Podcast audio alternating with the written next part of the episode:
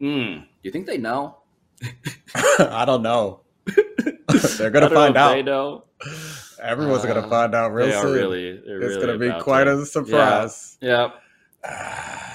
Welcome to Debatable Effect Television Show with Lamar, Domonique's son's cat, um, and Domonique himself, who is hey. ducking and weaving. Um, we're trying to do something a little different, Domonique. We're going to have Mina Kimes, our friend, who you may know from the internet and also uh, wikifeet.com. Um, we're going to have a bunch of topics, but we're going to do a little you and me bonding time, I think, right? Just a little bit of you and me. Are you cool with that? We keep Alabaster out of it? As long as Lamar gets down. Get down, cat. Come on. Come here. Play the music. Come on. Come on. That hand, that hand, that's either Alabaster or Brian's hand. Um, it's pointing at a topic that I actually do want to talk about because I have never been punched in the face by a teammate. I don't know if you have. Nope. But in the face mask, I've been with, punched in the face mask. But go ahead. How'd that feel? Like not at all? Didn't even register? No, nah, it didn't, didn't really hurt. But I mean, you have to fight in training camp. It's a weird thing. It's a rite of passage. Yeah, Everyone has grade, to fight. Yeah. No. Fourth grade, a kid named Freddie. That was the last time I got punched in the face. Just full disclosure. But Jordan Poole experienced it. Well, maybe not to the face, is currently being alleged, but he got punched by Draymond Green. And my whole reaction when I listened to this, when I saw for the first time Domonique, was like startlingly numb. Yeah. I was like, ah, okay. Yeah. And then I thought about it and I was like, why is that? And I think it's because I have already a built in like a weird set of expectations for the guy who got suspended during the NBA finals. Yeah. It's like if no one can control themselves, like clearly Draymond is like atop that list even still. And and I'm wondering how it struck you. Yeah, I mean, I think I probably had the same thing. And uh, nice pun.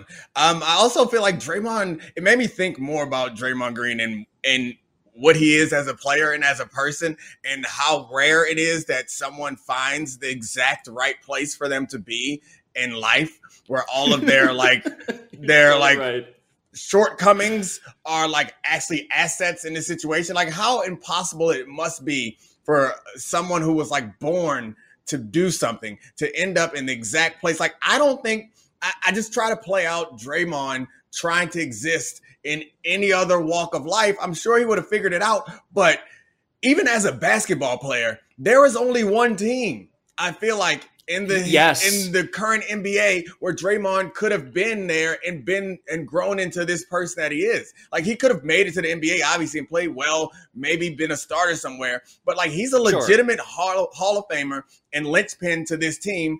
And a lot of it is because of the behavior that we're now going to pretend like we're upset about. It's so, so like his, eh, eh, no, it's a great, it's a really good point because all of his limitations are minimized because he has all of the skills around him shooting specifically that mitigate all of the ways in which he's a flawed player. But then the leadership thing, my main thought, honestly, was not only am I numb to this, I think we could do a pretty good job of spinning this into a good thing. Yeah. And I say that because Draymond Green, not only is our expectation for him different, but like, man, if you're the Warriors, you have Steve Kerr also, the one head coach who we know has famously been punched in the face. by Michael Jordan. Yeah. Like Draymond has a podcast. Steve Kerr has the ability to go out there. You could give me like so. There's this question now: Do we suspend Draymond Green? If you're the Warriors, this feels like as big a problem as you want it to be. Right. If you don't want it to be a problem, you can absolutely spin this into some weird leadership lesson. Yeah. But the underlying thing about this, Domonique, the reason why we reportedly believe it happened is because of money. Yeah because I'm, and I wonder how money factors into this in ways that you can't actually get over if you're the guy getting punched in the face who's about to make nine figures in Jordan Poole on a rookie extension, and Draymond absolutely thinks that he's eating off his plate now. I, as a coach on an organization, maybe I punish him for the PR part of this, but if I'm thinking the you, you, wait, you you you you like this? That's what I'm I getting in between I, the lines. I don't like it. I wouldn't like that done to me. But I do know that the fear of a team that's had as much success as they've had, the fear is to come into camp and not be committed to winning and not have intense practice, especially in a sport like basketball. The season's so long, and it's like you're not that into it until later. Like, right. I guess in my mind, I know it's not binary, but I'm thinking, would I rather? Our team have a lackadaisical attitude about training camp, or I'd I rather there be a fight? And I know that's where, unfair. This is where you like it. This is where you're liking it. Yeah, well, is, it's an unfair binary to create. But if well, that not, were a binary, eh, punch me, punch the coach, punch the GM, punch Joe Lacob, punch anyone. Let's get us another trophy in here. Get another Larry in but, the building. But this is exactly what the problem is too, right? right? We're absolutely going to play the results. Exactly. Of course. There is no trusting of, of a process here. Like it's uh. exactly uh, about are they going to win another title? Are they going to be a contender in a way that this does not get recast in the documentary with sad music? Or is this the one, the scene where you kind of like laugh about in retrospect, right? Like I always think about that. Are we are we the villains or the heroes of our documentary? Right now, I think they have the ability to shape perception, but the only judgment that's going to come is going to come based on whether or not Larry showed up. Yeah, and the the money thing. I want to hear you talk about the money thing because yeah. Draymond wants some, and they are. I mean, they already are paying crazy luxury tax. They're strapped, yeah. man. They're like the payroll we're talking about, like verging on like four hundred million dollars, some insane number, right? Like what they're talking about is the most money pl- paid to a single basketball team, I believe, and so Jordan Poole is one of those characters, right? Where, and this is, you know, with the Warriors, with any dynasty, Domonique, you talk about the disease of more and how this tends to fracture things. Is Everybody okay, wants more, everybody wants more shots, everybody wants more money, and so forth and so on. In a capped sport, or at the very least, a luxury tax sport like the NBA, like, does Joe Lacob care? We're now getting signs that he's willing to spend beyond what any other owner is willing to spend, but that does not mean that he's willing to pay Draymond Green as much as he would pay him if Jordan Poole was not there. Right. And, and so that's the zero sum game of like Jordan Poole is by no means as important to the Warriors as Draymond, which has to be infuriating to Draymond insofar as okay. he is. See, that's where I'll stop you. Talk about. That's where I'll stop okay. you. We saw how important he was, and also like how mortal he is as a basketball player last year, because it felt like partially the finals kind of turned on on Draymond going from like being a negative on offense to being like a, a neutral and plus on offense. So yes, his value is important, but this ties in the money, ties into playing time. We all know that if they are going to continue to win into the next decade, like uh, Joe Lacob wants them to, it's going to be around Kuminga and Poole and these young guys. It's not going to be around these old guys who like towards the end of like Kobe could be an example where it's like, all right, you've been great to this organization, so we're going to pay you while we stink. The Warriors don't want to stink. So how are they well, going to get away well, with paying well, these guys the, and then also playing them? It's, it's the, the little wrinkle, the little wrinkle, and I know we have to move on in a second here, but the little wrinkle is simply that the old guys are not created equal. Yeah. Steph is going to be out there till he's 50 goddamn think. years old shooting threes, Domonique. Oh, no, I And Draymond's going to be the one, I don't know, being one of the worst bad team players you've ever seen, like the Charlotte Hornets. that is what I think he is trying to fight off. Okay. And we know that the best version of Draymond is actually – exactly where he is. But anyway, well, I can't wait I for the conversation. Have... Um, yeah, I'll, I'll, go to my Tua stuff, okay. but I'm looking forward to the market for Draymond Green. If you're one of these bad teams, oh, oh, like, guess what? You, you, know, you know what's booming though the podcasting market. Oh yeah, Draymond, Draymond will get a oh. nine-figure oh, podcasting absolutely. deal from someone. Absolutely. All right, let's go to the thing I care about. That is decidedly less fun, but it's about Tua, the concussions, McDaniel, and even what we saw with Nyheim Hines on Thursday night. The one thing that kind of really jumped to my mind and grabbed my attention is other people or other coaches. John Harbaugh, like, was kind of outspoken about how uncomfortable all this stuff was, and Mike McDaniel is still kind of strident in his uh, in his defense of himself and the organization, and it doesn't quite make sense to me. I generally think mm. when something's as obvious as that, or even when it's not as obvious, the best thing for you to do is accept responsibility and apologize. He's trying to pee on our leg and tell us it's raining. Isn't that a thing that people say where it's like, oh, it, we trust this process. I don't remember the exact quotes, but no, it was but, just like very defiant right. in how he would never put people at risk and stuff like that. It but seems Domonique, absurd. You, you, know what it sounded to me? It didn't even sound absurd. It sounded like a guy who would like actively is worried about possible litigation, or if not litigation, then like the seriousness of being at the center of like what has clearly been the number one story and But the- scandal simultaneously in the NFL this year. The way to protect yourself against that is just the truth. I'm a football coach. They told me he could play. I put him back in. If I were given this opportunity all over Hmm. again, obviously I would never do that to someone. I was, and they fired the guy who was responsible.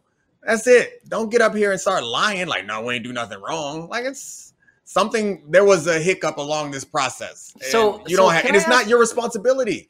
Which is well that's that's that's that's the thing right? They have a fall guy and by the way the fall guy is sort of a pejorative term but like he may actually just have been the unaffiliated neurologist who just was absolutely irresponsible in how he evaluated and therefore maybe you can't actually pin all of this on him.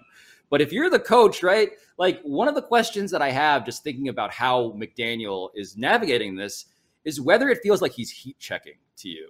Because i love mike mcdaniel Yeah. right? Like he has been a darling at press conferences. He is all the things that especially like a nerd would like right? So i get all of that. I'm trying to be self-aware about that. I'm just wondering if he's over his skis a little bit. Yeah, I mean, I think that being a we talk about this often is how being a head coach is not really about being a coach, or at least the hardest parts about being a head coach is not coaching. And one of those things is like understanding who you're talking to when you're doing interviews and doing press conferences and understanding what your message should be. It's very much when you say that someone is a CEO of a team, this is part it's like one of the most important parts of being a CEO is like communicating to Wall Street and communicating to consumers and you need to be smart about that communication and maybe he thinks this is being smart but he's not fooling us and it's weird like do you want to stay focused here on this scandal or is this a story that is telling us something larger or are we missing the bigger story here? Because something that stuck in my brain ever since we talked about it the night of domonique was was the mere scientific reality that like the subconcussive stuff yeah. is the stuff that is also incredibly dangerous. And that Yeah. CTE and neurological damage is not just about the big ticket items. And Yeah. so all of this does even feel, even the conversation around this feels like a cover up, honestly. Yeah. So I mean, I, I've done this this conversation a number of times, which I guess is why I was steering away from it because I assume all of you consume everything that I put out, and I didn't want to repeat myself. But if you But have not, The, give us the caviar. Yeah, I Give us mean, the, the, sure. The, nice cuts. I was in New York last week, and you didn't take me for caviar. I'll be up again next week, so All right, put it on my yeah, tab. make Yeah, sure. which is your Yeah. tab. So. exactly. So, I mean, if we're going to be honest about this, the concussion protocol and all of these like activities around protecting people is a lot about protecting us from having to face the reality of what we're watching. And like, I think we should be honest about what we're watching and be honest about the circumstances that we put the players in and the circumstance that we put ourselves in. So I think we want to pretend that football is safe and it's okay to watch. But we also know that football is never going to go anywhere because it's too popular and it's too lucrative. Because as football stands right now, it is not safe. Like if you are you, I mean, we have no evidence, and maybe they've improved the game enough that 20 years from now, the kids who are just starting to play football now, maybe everything's so much better that there will be no occurrences of CTE. I doubt it. But for now, the players who are playing with the equipment that they're playing with, they have subconcussive episodes on every single play, and that is Yep. just as likely to lead to like brain damage as big knockout blows. And if you think about the players who we've seen in the past who have committed suicide and had very harsh like CTE um, repercussions, they aren't quarterbacks. Uh, Right. they- and some of them are receivers, but in large part, it's like linemen and linebackers. It's guys who we never actually see laid out on the field like that, who never are in a position to get like concussed in a way that's going to have the whole country talking about it. But they go every game and do it all game long and all practice long since they were kids, and that like builds up. And so, since this game is not going away, and since it's not safe, By the way, it's not only not going away, it's becoming the most popular and only monocultural institution in America. Yeah. And so like it's all those things are true. I, I think we just need to like be conscious of that when we're talking about this and be conscious of that when we're being critical of the players or how much money they make or or Sure. how much risk they take like that to me and this is when my bias starts to creep in is it always goes back to the union and that I kind of feel like anybody who plays professional football for our entertainment should be like set for life immediately Well, upon just walking on the field.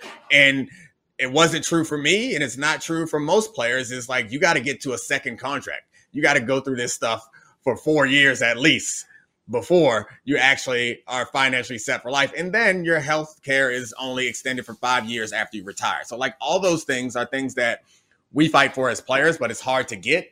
And I wish that all these impassioned people who are upset about how Tua is treated would be as impassioned about pushing the league to provide those things for the players.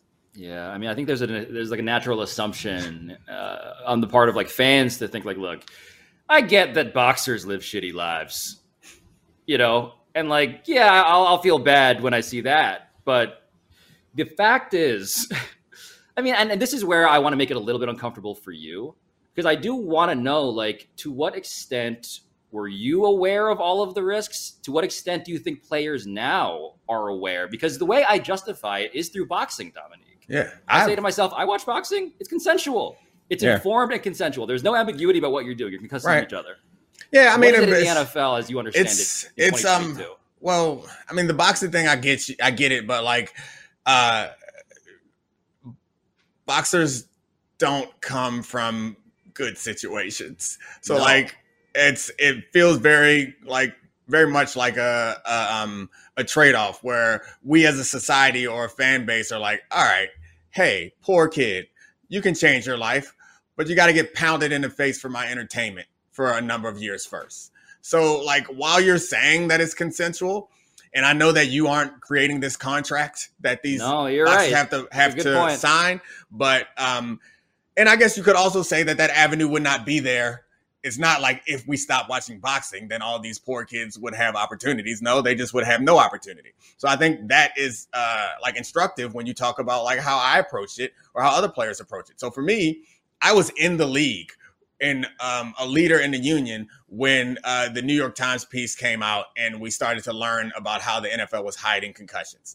Up until that point, we all were living in a bit of a naive bliss where it's like, all right, yeah, you get knocked out, we laugh at it, and you shake it off. You're fine because the impacts aren't immediate.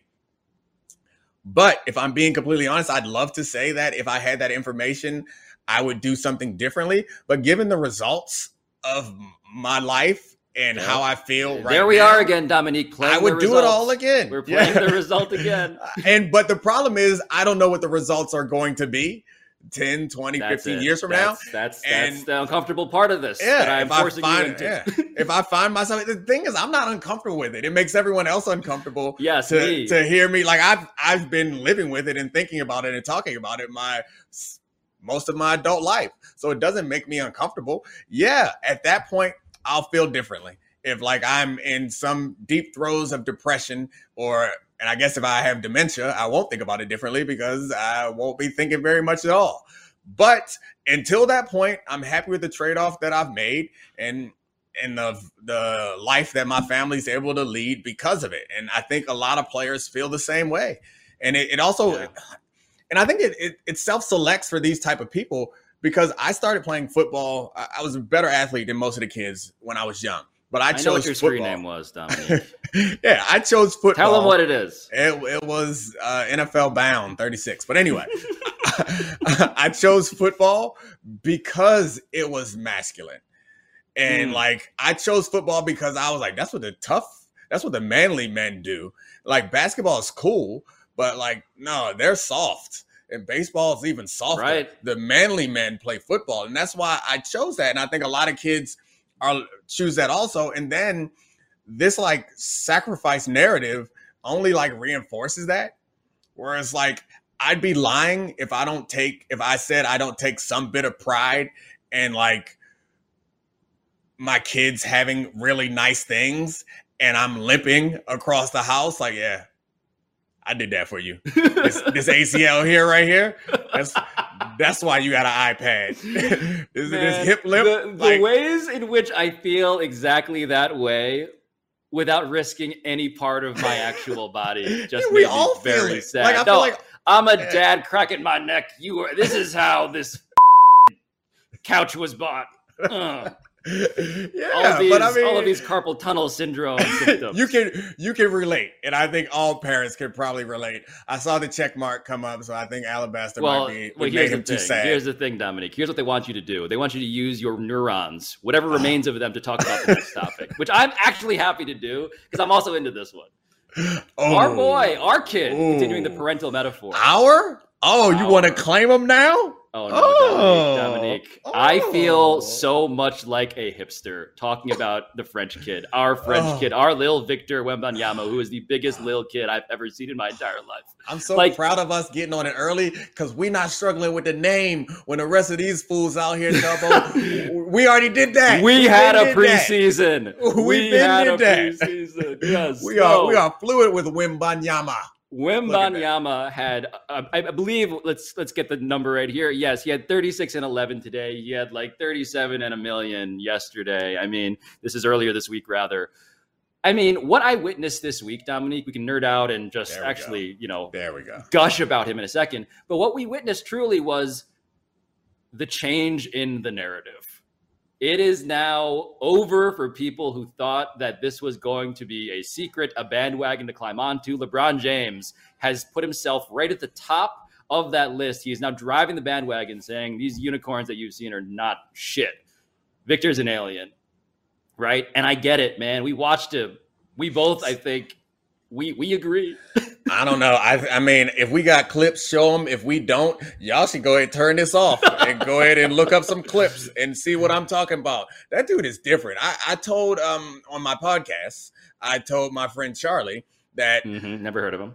everybody else in the NBA, you got five years. You got five years left to get an MVP, to get a, a Larry OB. You got five years to get a Defensive Player of the Year, uh, whatever. You got five years. I'm giving Yep. you five years, and that might not be a, that window might be smaller than that dude. because wherever he lands, he's he's as fluid as Kevin Durant. it's and he's 7'4". insane. And it's not just it's over for everybody in the league. It's over, it feels like for everybody who's not seven feet tall and fluid like Kevin Durant anymore. Like this is the big I don't know if there's been such a clear shift in the paradigm. Like to be the best at the sport, Domonique, you need to look like this. Like, I feel like that's that. appropriate. I, I No, don't think no, we should beep it. I think you guys need to be confronted with this language because it's the only way to get your attention and let you know how right. serious this is. Absolutely. Man's got an right. eight You foot thought- wingspan. You thought Chet Holmgren was the future. Like, watch this kid now, okay? They played against each other in like some international Oh, yeah. 17 and under thing. Yeah, and yeah, Vic gave him the business. Victor Wembanyama is like picking people apart and sucking the flesh off of their bones. What he is doing, like trying to guard him, trying to build a team that doesn't have one of these guys. I mean, truly though, like the idea that right now to be the next great NBA star, you need to be seven four. You need a dribble. You need to shoot. You got to defend. You got to move. You got to shoot fadeaways off of one dribble in the corner after taking the ball at the top of the three point arc. Right?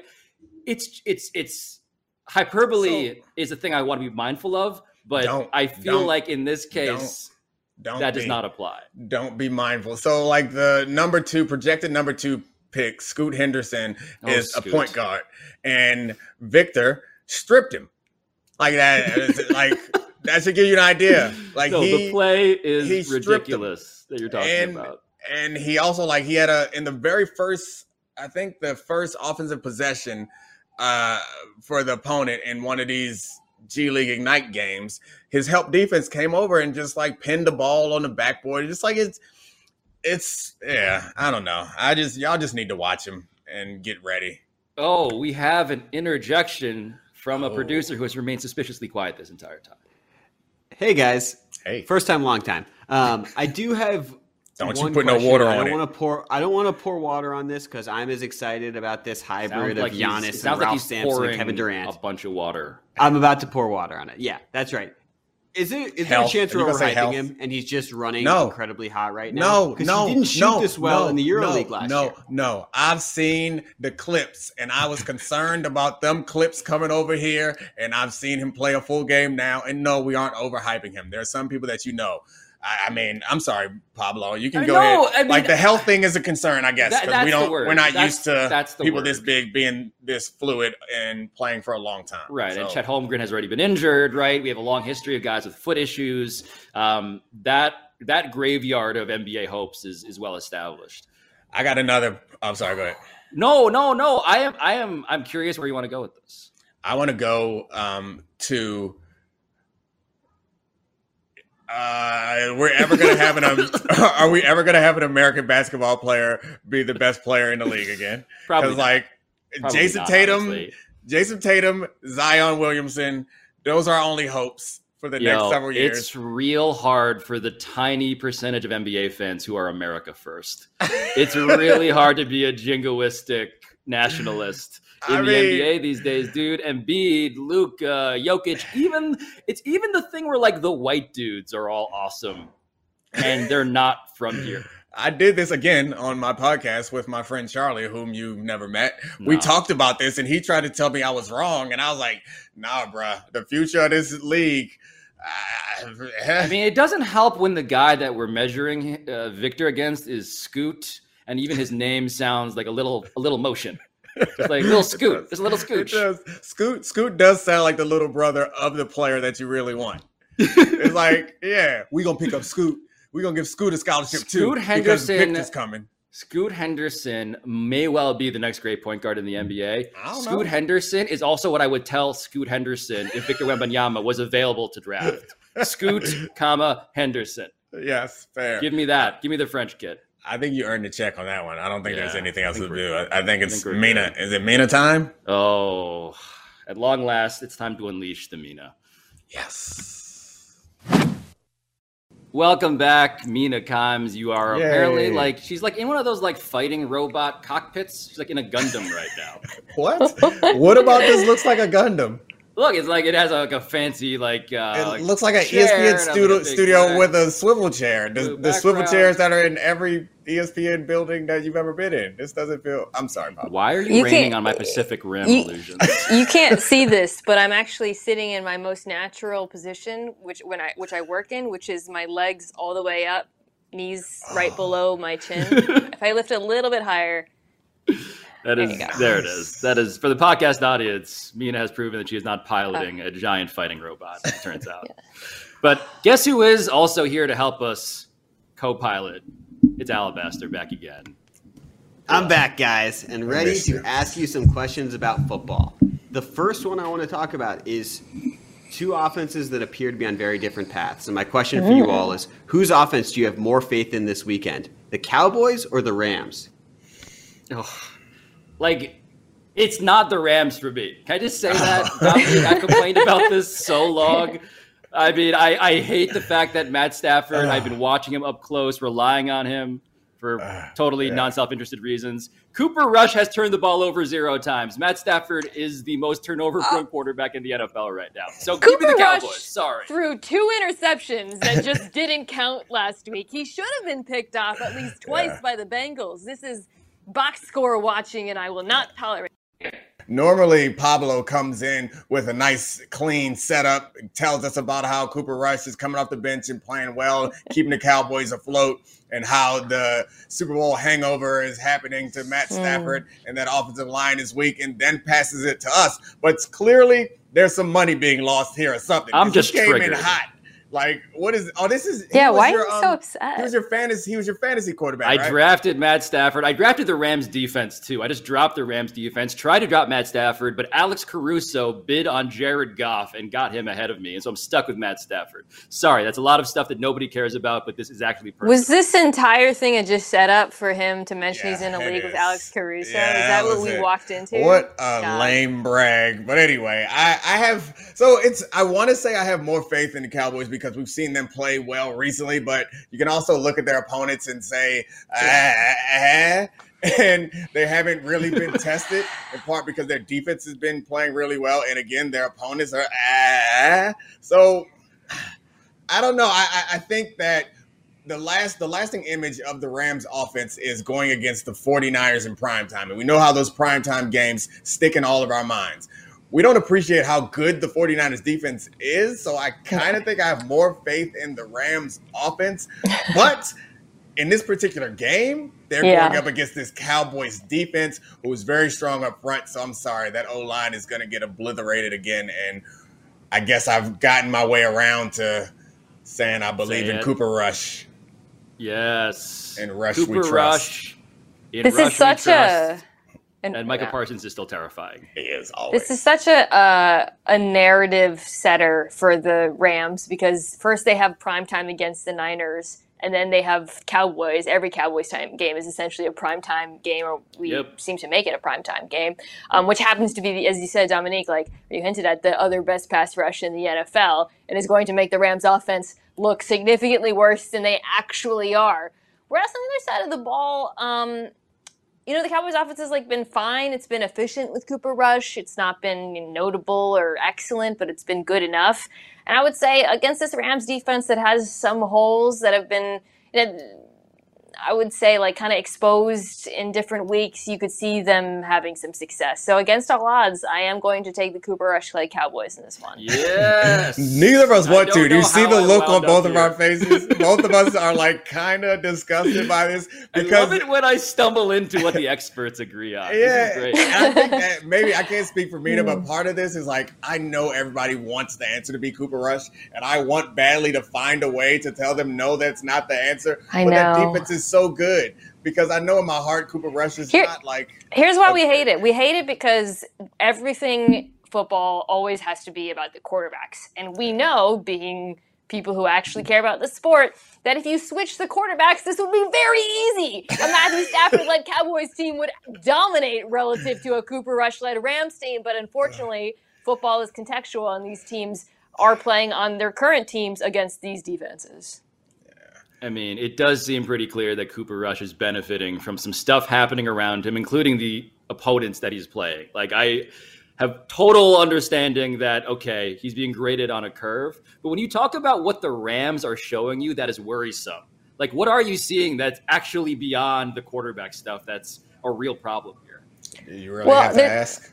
Yeah, I mean the two biggest, most glaring things are the offensive line, particularly the interior of the Rams' offensive line, which is injured, has, was struggling before they got injured, um, and they should get some players back. I think David Edwards, who's their starting guard, should be back this week. That should help, but still not Mm. great. And then the lack of receiver depth, and this is what's been, I think, the most shocking thing because there was so much hype around Allen Robinson this offseason, the sense that he was finally, you know, free of playing with all these terrible quarterbacks and he was going to be excellent and he has been a big womp with a terrible quarterback. He's been playing with a terrible. terrible quarterback. 62 wide receivers have run at least 100 routes this season. Allen Robinson ranks 61st in yards per route run. Seems like a bit of column A and column B, to Yeah, honest. don't you you do not let your personal bias leak in too much. I'm sorry that Alex Caruso got Jared Goff. Like that's a, a sad state for your fantasy times. team. If you're upset because you couldn't scoop up the Goff, well, actually he's putting up numbers this year, so that's not fair. But yeah, Absolutely is. I think the Fifth the ranked rec- fantasy quarterback. The lack of running game, I guess you can point to That the as well. offensive line too, but also it doesn't seem like Cam Akers is the Cam Akers that I thought he was going to be at least when they drafted him. And he has injuries and all that stuff could be part of this. But the we talked about this in the offseason. I have nothing against Allen Robinson, but I didn't think he was a good fit for this situation. Like the what you need out there is a is a different type of threat. We had this conversation uh, I believe before the season started. It might have been on your We- podcast, Mina. Can we? No, no. We had a conversation on this fake television show in which Uh. the first name that was uttered in previewing that game, Rams Bills, was Kevin Clark declaring the virtues of Allen Robinson. Oh, if we can yeah. play a little bit of that clip in the edit, please. Odell's not back. Von Miller's not back. Allen Robinson is better than Odell at this point in his career. Oh, then can you play the clip where I look smart too? Like show that one. Yeah, I guess. Erase all the ones where I look silly. Um, but yeah, that's a part of the problem. Is it feels like they need a different type of weapon there, and Allen Robinson is not. No. At least for me, the the way I watched that 49ers game, and again, it's not fair to use that game as the only uh, barometer for how good they are, but they were allowed. The 49ers were allowed to be incredibly aggressive because they didn't. The Rams don't have anybody that like Yeah. is going to hit a home run. And Yeah. so it's like they're Mm. completely comfortable for the risk reward of like if if our blitz doesn't get home, okay, y'all got seven yards. We'll blitz you again next time, and we'll keep doing it until somebody gets home, and that'll kill a drive. A ten yard loss on a blitz will kill a drive no matter where it is, and that's a bad situation to be in. And you can't run the ball to slow down the pass rush. Like just throwing it to Cooper Kupp ain't gonna cut it.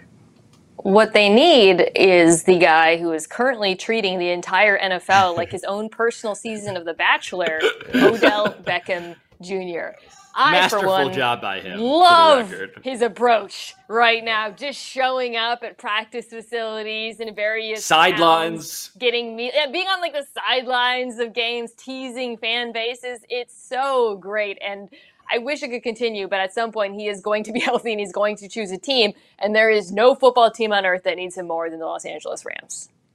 But I mean, that's a whole nother conversation. It's not a question Alabaster asked, but I'm not sure if that's the team that he should want to go to. Um, I guess yep. it's a whole nother Oh. conversation. Uh, but I mean, I mean, there's it's a com- there's comfort level there. That is where he is loved.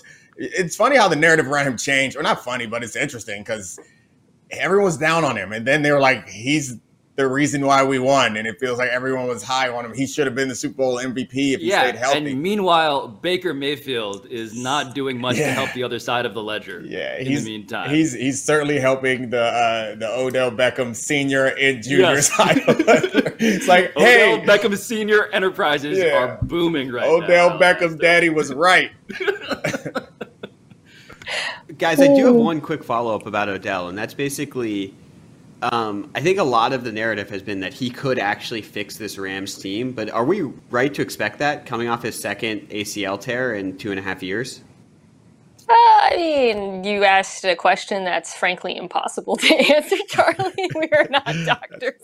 Um, you know, ACLs, we have, you know, often seen a lot of wide receivers at this point come off of ACLs and look okay. Obviously, it's a second significant injury. I think just from a football perspective, though, um, what he brings to this offense in terms of being that big play threat, forcing defenses to account for a receiver other than Cooper Kupp, allowing Matthew Stafford to, you know, have that option when he works to his backside and Odell's there. It's very clear that he would elevate the offense, even if the offensive line was still struggling.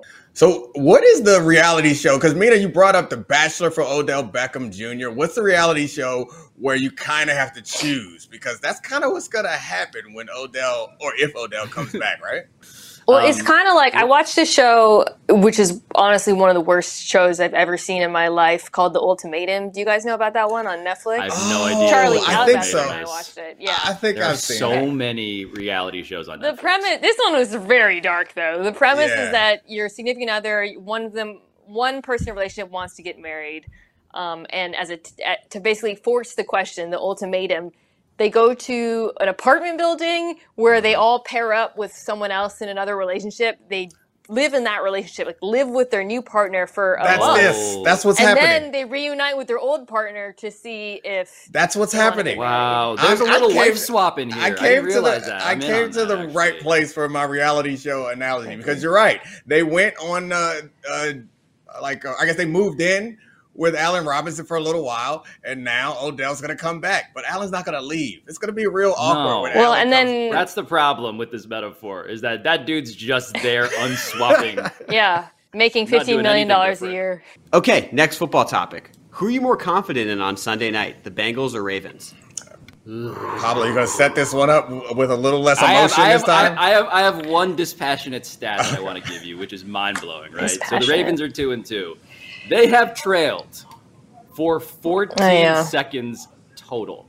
They have trailed for less than a Rick Pitino, which is just an amazing thing when you're a two and two football team. oh man. Yeah, I mean, um, they have been playing better. Um, they have, however, I think played defenses that have given them more favorable looks. And we know that the Ravens defense, which this year plays a lot more zone, is probably going to play a lot of split safety against the Bengals, cover two quarters, um, which Cincinnati has not shown consistently that they can move the ball on. They sure as hell can't run the ball on it, which continues to be an issue for them. The problem is for Baltimore, um, you know, as much as we worry about the defense, I'm actually pretty worried about the offense in this game because Rashod Bateman has not been practicing, and if he's out, man, like this offense, you saw what happened when he went out in the fourth quarter against the Bills or when he, wasn't playing. Like it just looks congested. And outside of Lamar Jackson, they can't really run the ball well, which is very confusing. So it just feels like uh, yet another example of them saying, "All right, Lamar, go be Superman, and you know we'll see if it works out." Yeah, it's hard for me to to divorce myself of the history of this division and these two teams. And there's just an inherent trust that I think the I Ravens have built up in all of us that I'm not sure is earned yet this season, even though they've only trailed in 14 for 14 seconds. It's a trust in Lamar Jackson. It's a trust in the Ravens defensive pedigree, which obviously isn't there. And the Bengals have the off the have the opposite like uh, affliction where everything the Bengals do, we're kind of like, all right, you went on that run, you were like two plays from winning the Super Bowl, but you're still kind of the Bengals. So like, I'm trying to be honest about my evaluation, but I think when it comes down to it, I still just kind of am like, the Ravens are really smart. Their coaches make good decisions. Their rosters are normally well constructed, and they normally have good game plans. Well, they used to have good game plans, and the, and all is opposite for for the Bengals. And I, I feel like maybe I'm just relying on this institutional history, and that's not a right. That's not a smart way to go into evaluating teams. Well, hold on, Mina. You're making a face when Domonique was talking about defensive pedigree, and I want to ask you about a stat that is less disgusting, but is no less relevant, which is the fact that the Ravens' defense leads the NFL in takeaways. Right? They're really yeah. good except in those giant choke jobs that we're talking about against the Bills, against the Dolphins, where you they know, had zero takeaways in those fourth quarters. Is that a thing, or is I that actually, a fluke? Yeah, takeaways can be a little bit fluky. However, I do think they have DBs who are pretty physical and sticky, the kind of corners who do take the football away. Also, Patrick Queen has had like many interceptions thrown directly to him, so they could have had even more. Um, mm-hmm. But I'll mm-hmm. say this: like in defense of the Ravens' defense, they absolutely blew it against Miami. I wouldn't really say the Bills' loss was on them. I thought they actually played better that game. And then Josh Allen took over and became Josh Allen's super soldier, whereas the Ravens' own offense ground to a halt. So it felt like actually they kind of improved last week. Um, the problem for me has just been the absence of a pass rush. Yeah. And that, to, if they can't beat this Bengals offensive line, which everyone else seems to be having success with, I'd be pretty worried. Yeah, that's what it comes down to. Is I think that is that's the argument that I that I presented for why I thought the Ravens would succeed in this game is because their issue is the pass rush, and they're going up against a team that doesn't protect the passer that well. So yeah. like this is when you say styles make fights, this is a style that works well for the Ravens. And uh, Lamar Jackson on offense is just like, all right, even if the scheme stinks, he's going to make you enough plays or to put you in position to win or be close at least. So I don't know the same can be said for Joe Burrow, at least not this year. Mm. I mean, where my brain goes next is to continue to focus on the quarterbacks, but now I'm self conscious about whether all of us in general are just doing that way too much. Well, the people so Alabaster, watching, they, the they Bengals are a really good example of that. Like their defense has been quietly playing like extremely good football this season, uh-huh. but we're panicking about them constantly because the quarterback doesn't look as good right. as he did last year. Nobody's talking about Trey Hendrickson and Jessie Bates and Logan Wilson and Chidobe Awuzie. We've all been playing. Really Awuzie, he's the he's man. Been crushing it. Yeah. yeah. Eli's good too. Apple, Eli's everyone's favorite. Oh man, how is his Twitter account doing these days? Is he mm. still is he still as as prolific or no? Is he is he just oh alabaster? I, I hope you have an answer to my social media inquiry. Uh, I don't, but I do have a. I have one football question because I actually am worried about part of the Bengals' offense, and that's their inability to run, run the, ball the, ball against light boxes. Uh-huh. Shouldn't that be like, a worry that this team yeah. is not the same? It's not as complete offensively. Yeah, I mean, they look horrible running football. It's absolutely a concern, particularly if your quarterback struggle. I mean, I guess all defenses or all offenses struggle uh, when they're one dimensional. But like, there's a whole storyline about Joe Burrow not being able to beat cover two, and you beat cover two by running the ball most easily. And if you can't run the ball against cover two, then what's the point in anyone ever coming out of it? Just stay in it all game and destroy Joe Burrow. So that's why the running game matters. And I don't know, like Joe Mixon is a really good running back, or so I thought. And I feel like part of this we want to blame the offensive line, which they deserve, but also like Joe Mixon's uh, one of those backs that you think can is additive. You know, it's not like a back that's like needs Yeah. everything to be blocked up for him. He's a back that should be able to make some plays here and there when it's not blocked up. I don't expect him to do it, but he hasn't done that either. So I don't know where the answers are are going to come from. If they can't run the ball against cover two, you just can't play football. Hmm. So far, the answers are not coming from Eli Apple's Twitter account. He has only retweeted things since August, which is very disappointing. Focused.